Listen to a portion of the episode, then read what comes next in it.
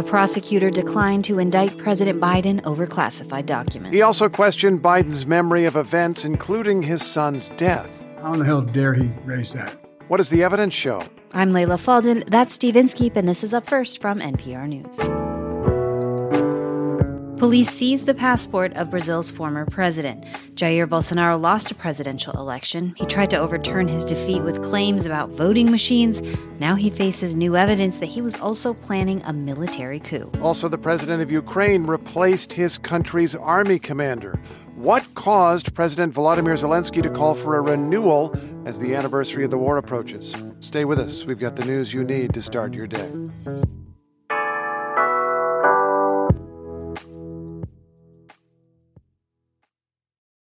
Support and this message come from a 2024 lead sponsor of Up First, Stearns & Foster. Every Stearns & Foster mattress is handcrafted for irresistible comfort with indulgent memory foam and ultra-conforming IntelliCoils for your most comfortable sleep. Learn more at stearnsandfoster.com. This message comes from NPR sponsor BetterHelp. When you keep your stress bottled up, it can eat away at you. Therapy is a safe space to get things off your chest and to figure out how to make them better. Try BetterHelp Online Therapy, designed to be convenient, flexible, and suited to your schedule. Get it off your chest with BetterHelp at betterhelp.com slash NPR today to get 10% off your first month. This message comes from NPR sponsor ServiceNow, the AI platform for business transformation. AI is only as powerful as the platform it's built into. Enter ServiceNow it puts AI to work for people across your business, providing intelligent tools to help remove frustration and supercharge productivity. And all of that is built into a single platform you can use right now. That's why the world works with ServiceNow. Learn more at servicenow.com/slash AI for people. This message comes from NPR sponsor Capital One. Capital One offers checking accounts with no fees or minimums and no overdraft fees. That's banking reimagined. What's in your wallet? Terms apply. See CapitalOne.com slash bank. Capital One N.A. Member FDIC. We now know the findings of a special counsel who investigated President Biden's retention of classified documents. His report finds, quote, evidence that Biden, quote, willfully retained the classified material from his vice presidency. Yet the same report repeatedly gives reasons that the evidence falls short and would not be likely to persuade a jury, which is why Robert Hur declined to prosecute. NPR Justice correspondent Ryan Lucas has been reading. Ryan, good morning. Good morning. What do you find in these hundreds of pages? Well, look, this this is a long report, uh, but it does focus on a, on a couple of sets of classified materials that FBI agents found uh, in their searches of Biden's homes and office. Uh, one are documents related to military and foreign policy in Afghanistan during the Obama administration, uh, and the other are handwritten notes that date to Biden's time as vice president. Biden jotted down notes in these things during intelligence briefings with President Obama and in White House Situation Room meetings. Some of this material is classified. Uh, and it's some of that material that Hur says that Biden shared on at least three occasions, the report says, uh, with the ghostwriter that he was working with. Hmm. But as you said, there are no charges here. The report says ultimately the evidence doesn't support bringing charges. It doesn't establish Biden's guilt beyond a reasonable doubt. Hur says in the report that it would be hard to prove that Biden willfully intended to break the law. Uh, and it also describes him as a, quote, sympathetic, well meaning elderly man with a poor memory uh, and says it would be hard to convince a jury to convict him. And unsurprisingly, Republicans have jumped on that last part, describing Biden as an old man with memory problems. How is the president responding to that?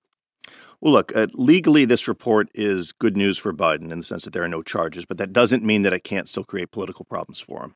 Um, and the parts of Hur's report that raise questions about his age and mental acuity are, are certainly a case in point. There's even a line in there uh, that in his interviews with investigators, Biden didn't remember the year his son Beau died. Biden talked to reporters last night, and he took that remark head on. Let's take a listen. How in the hell dare he raise that? Frankly, when I was asked the question, I thought to myself, wasn't any of their damn business. You can hear in that comment there how upset Biden was. And he said there's there's no reason for what he called such extraneous stuff to be in the report. And he said the bottom line here is that there are no charges, and this investigation uh, is now closed. Um, former President Trump is facing criminal charges for the way that he handled classified documents, and of course is claiming now that he is being treated differently. What is the response to that? Well, look, the, the Justice Department rejects any allegation that there's a two tier justice system in this country. It's worth pointing out that Robert Hur is a Republican. Before he was appointed special counsel, he served as a U.S. attorney during the Trump administration. Now, yes, the, you have a Biden case, you have a Trump case, but there are significant differences between those two cases. Hur even points them out in his report. Trump was provided multiple opportunities to return the classified documents that were uh, found at Mar a Lago. Uh, according to the indictment, Trump refused to do so uh, and even actively sought to obstruct investigators by trying to get others to destroy evidence and then lie about it to investigators.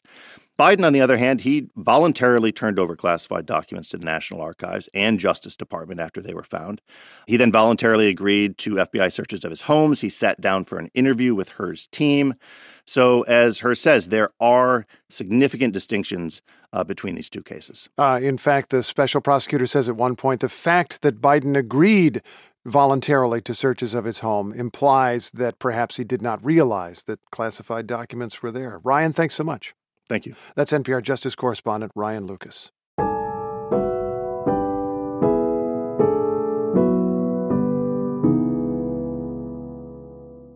We now have the story of a former president who made false claims of a stolen election. Nope, we're not talking about Donald Trump, but he was friends with him. Ex Brazilian President Jair Bolsonaro is facing mounting evidence that points to him participating in efforts to overturn the results of an election that ultimately unseated him. Yesterday, federal police showed up at his residence and forced him to hand over his passport. Hmm. NPR South America correspondent Carrie Kahn is in Rio de Janeiro. Hi there, Carrie. Hi, good morning. What is the new evidence?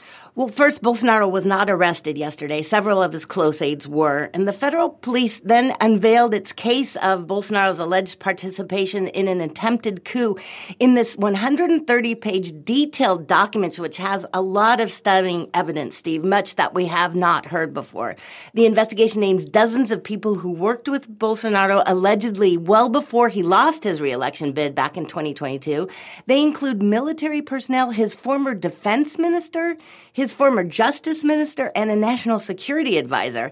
And the level at which Bolsonaro orchestrated much of police says was a vast conspiracy to overturn the election results is new too. At one point, police say Bolsonaro edited a document that outlined how the coup would unfold, including which leaders in the government would be arrested and who would not. And that edit included the arrest of a justice of the Supreme Court. Wow. Wow. So these things didn't necessarily happen, but he's editing a document that is the plan. Can you now fit this into the context of what we already knew about his failed effort to overturn his defeat in 2022. Sure. He claimed it was voter fraud and that Brazil's all electronic voter system was defective. His supporters spent months camping out in front of military barracks, hoping the army would intervene and overturn the results of the election. When that didn't happen, the supporters ransacked the Capitol on January 8th of last year. Bolsonaro has denied he had anything to do with that attack, unlike Trump, who was a the two were close allies when they were both in office. Bolsonaro has already been barred from running for office until 2030 by hmm. electoral authorities. And like Trump, Bolsonaro is also facing many more cases that could land him in jail. How is he responding to this latest police raid that grabs his passport? Bolsonaro, as always, denied any wrongdoing and says he's being politically persecuted. The current president, Luiz Inácio Lula da Silva, who Bolsonaro lost to, also spoke out. He said he hopes the investigation against Bolsonaro is professional and unbiased, but he did add he didn't think the coup attempt could have happened without Bolsonaro. I want to play you a bit of a conversation I had with Brazilian political scientist Guilherme Casarões. It was interesting. He was hopeful despite learning how the former right wing leader had tried to undermine Brazil's democratic consensus. And you know, that is quite serious in this country with a history of military dictatorships. Even though there were very powerful people, people in, in office, in power, plotting against democracy, somehow democratic institutions have worked and have been able to save democracy from a complete meltdown. He says Brazilians should celebrate that. Okay, where's the investigation go next? Well, there's a lot of evidence to go over from yesterday's police action and possibly new plea agreements from aides of Bolsonaro that were arrested yesterday, and all of that could prove very problematic for Bolsonaro. Okay, NPR's Carrie Kahn, thanks so much. You're welcome.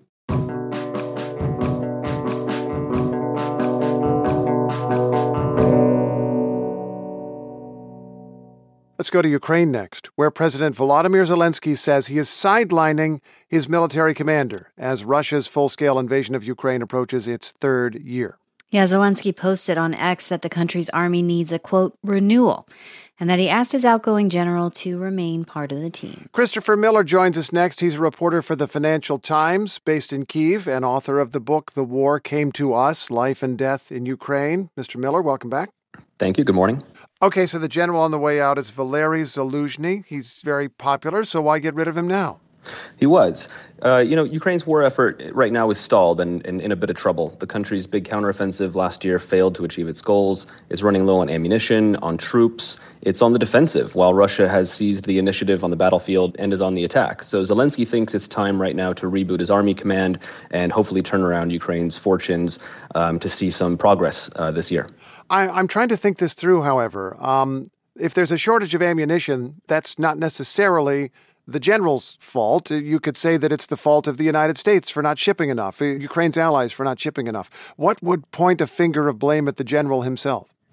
Right. Valery uh, Zaluzhny, the now former top general, was in charge of the counteroffensive, and him and Zelensky were at odds at times about how to conduct that counteroffensive. Uh, the United States was advising Kiev and Ukraine on what to do. Um, Zaluzhny was listening to some of that, but also implementing some of his own experiences uh, on the battlefield. President Zelensky is seen as having made some uh, political decisions about how things were to be done, and having gone around Valery Zaluzhny to speak with his other commanders on the battlefield. Mm. So that's where some of the points of, of tension come in uh, between the two. Uh, Zelensky and Zelensky. I'm also remembering, if I'm not mistaken, that Zelensky is an admirer of Abraham Lincoln, uh, the American president during the Civil War, who changed generals again and again and again until he found somebody who could win. So the new guy is Alexander Syrsky. What do you know about him?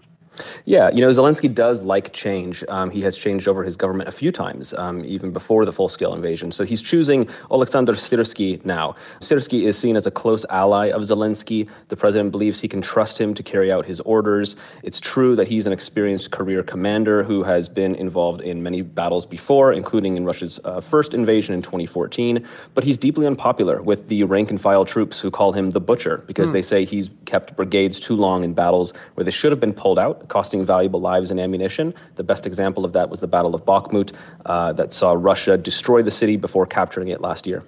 Personnel aside, is it clear that the Ukrainian government has a strategy that they think can work to win the war given the various limitations of ammunition and everything else that they face? It's working on a, a clear and consistent strategy. At the moment, it is taking what uh, Syrsky is calling an active defense pro- approach. So that is actually similar to what Russia did last year in digging in deeper, fortifying its frontline positions, rebuilding its its uh, military and its brigades. Uh, Ukraine is hoping that it can train some new troops this year, um, again, fortify its positions, and essentially put itself in a stronger position than it is now to go on the counteroffensive either later this year or in 2025. So a defensive phase now, possibly offensive in the future. Mr. Miller, thanks so much. Thank you. That's Christopher Miller of the Financial Times.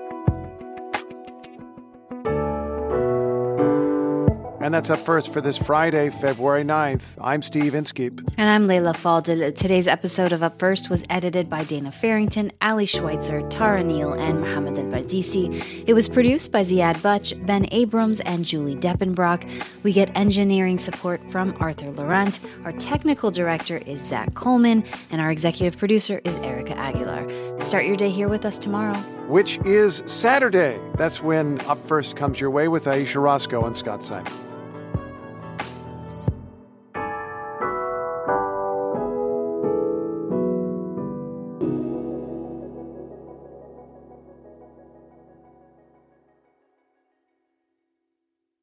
With NPR Plus, there's more to hear, like extended interviews with some of the experts we talk to at Planet Money and The Indicator. It's a mistake for economists to only think about economic efficiency when considering policies because you'll actually wind up with a worse outcome. And with NPR Plus, you help keep NPR going. Learn more at plus.npr.org.